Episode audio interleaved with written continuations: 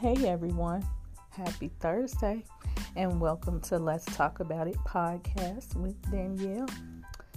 Today I want to have another story time. It's about another toxic relationship that I was in. And it was a weird way that it started off. So let's get started. So it was a day I had to actually go get a new phone, and I was with AT&T. So I went into an AT&T store to get me a new phone, and one of the sales guys was there, and of course, customer service. So he did come over to ask that I need help with something. So he ended up helping me, and throughout the time he was helping me find a new phone and different plans, he was kind of flirting and I guess trying to feel my vibe, and I was not paying him any attention, really. I was just brushing it off and pretending I didn't notice he was flirting with me. He wasn't my type, of course, so that's why I was brushing it off. Anywho, so he ends up setting everything up, getting my new phone, and, he said some little flirty things before I was leaving the store. I get to my car, not even 5 minutes later, this guy is texting my phone. If anybody that ever worked at a Sprint, at AT&T, a T-Mobile, or anywhere knows, there is a privacy policy that you are not supposed to be calling your customers or contacting them, especially when I didn't even give him my phone number. I mean, I gave it to him to set up my phone, but that does not give you an invitation to contact me. I never even said, here's my number or anything. So that was an invasion of privacy, which was weird.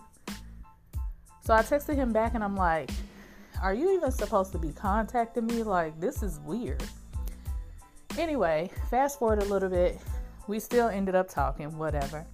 We were going out, having a good time. Like I said, he was not my type, but he kept me interested and he was pretty cool.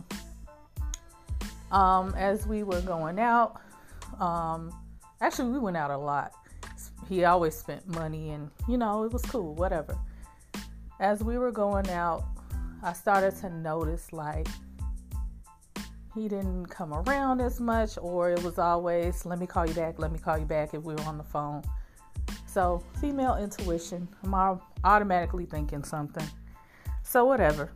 He ends up telling me that he has to go to Wisconsin to visit his grandmother. Now, he always told me his grandmother lived in Wisconsin. So I'm like, okay, cool, whatever. Me being his girl at the time, I'm thinking he would have invited me, but whatever, he didn't. No biggie. He went to visit his grandmother. Okay. Over time, he was visiting his grandmother quite a bit. Then, all of a sudden, he said that his grandmother passed away. Okay, I send my condolences. I'm there for him. Blah, blah, blah. Throughout the time, he's still being weird, acting funny, so I ask him and I address him about it. He doesn't know what I'm talking about.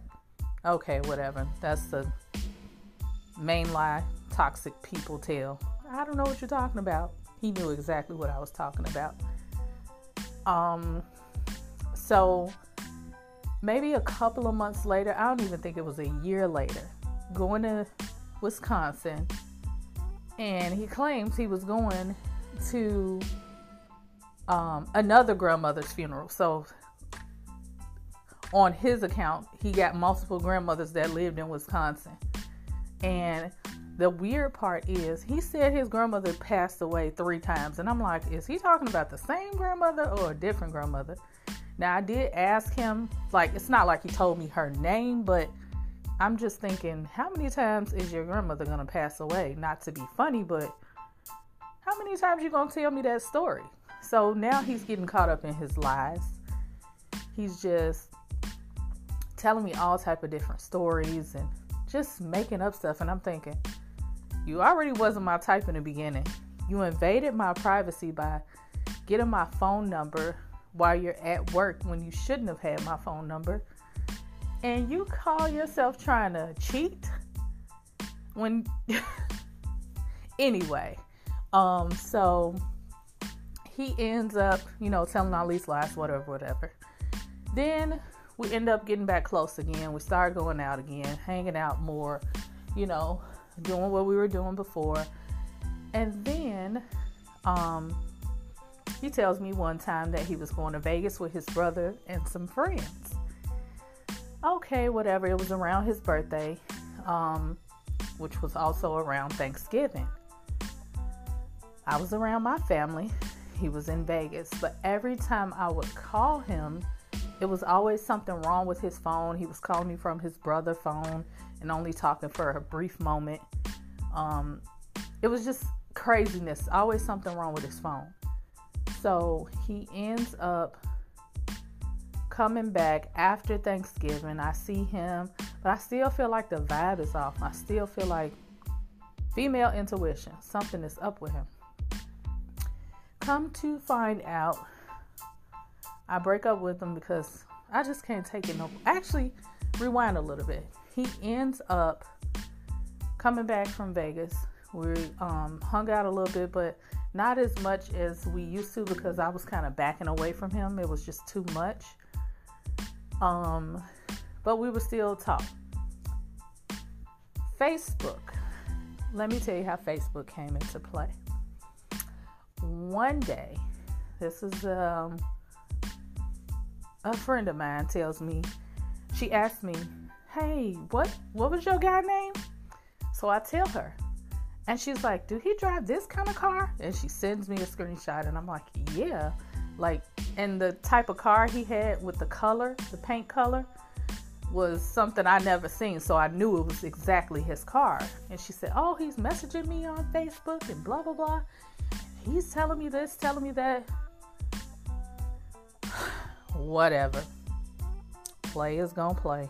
That's what they do. So I was like, well, keep messaging him.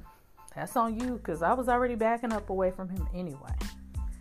Now, fast forward a little bit more, and I end up breaking up with him.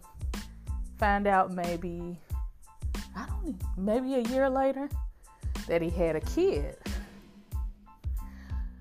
The girl had just had a baby. How I found out? Social media, of course. Found out that this guy went to Vegas with a female. That's when she got pregnant in Vegas. This is why he wasn't answering the phone. Always had an issue with his phone. So he was out there making a baby. He went half on the baby, I guess. And it was just nonstop lies. Your grandmother passed away multiple times. Something wrong with your phone. Your brother had your phone. You didn't hear your phone, and you calling me back hours later. Just too much. Literally, I have trauma from all the lies I've heard from that dude. Actually, yeah, from him personally. It's PTSD. But that's my story. And I don't know. Maybe some people can relate. Some probably like, girl, you stupid for even sticking around that long. I think I talked to him maybe 2 years. I don't know. When you see the red flags, run. Because, honey, I stuck around too long. Anyway, hope you guys enjoyed this story time. Have a good night and be well.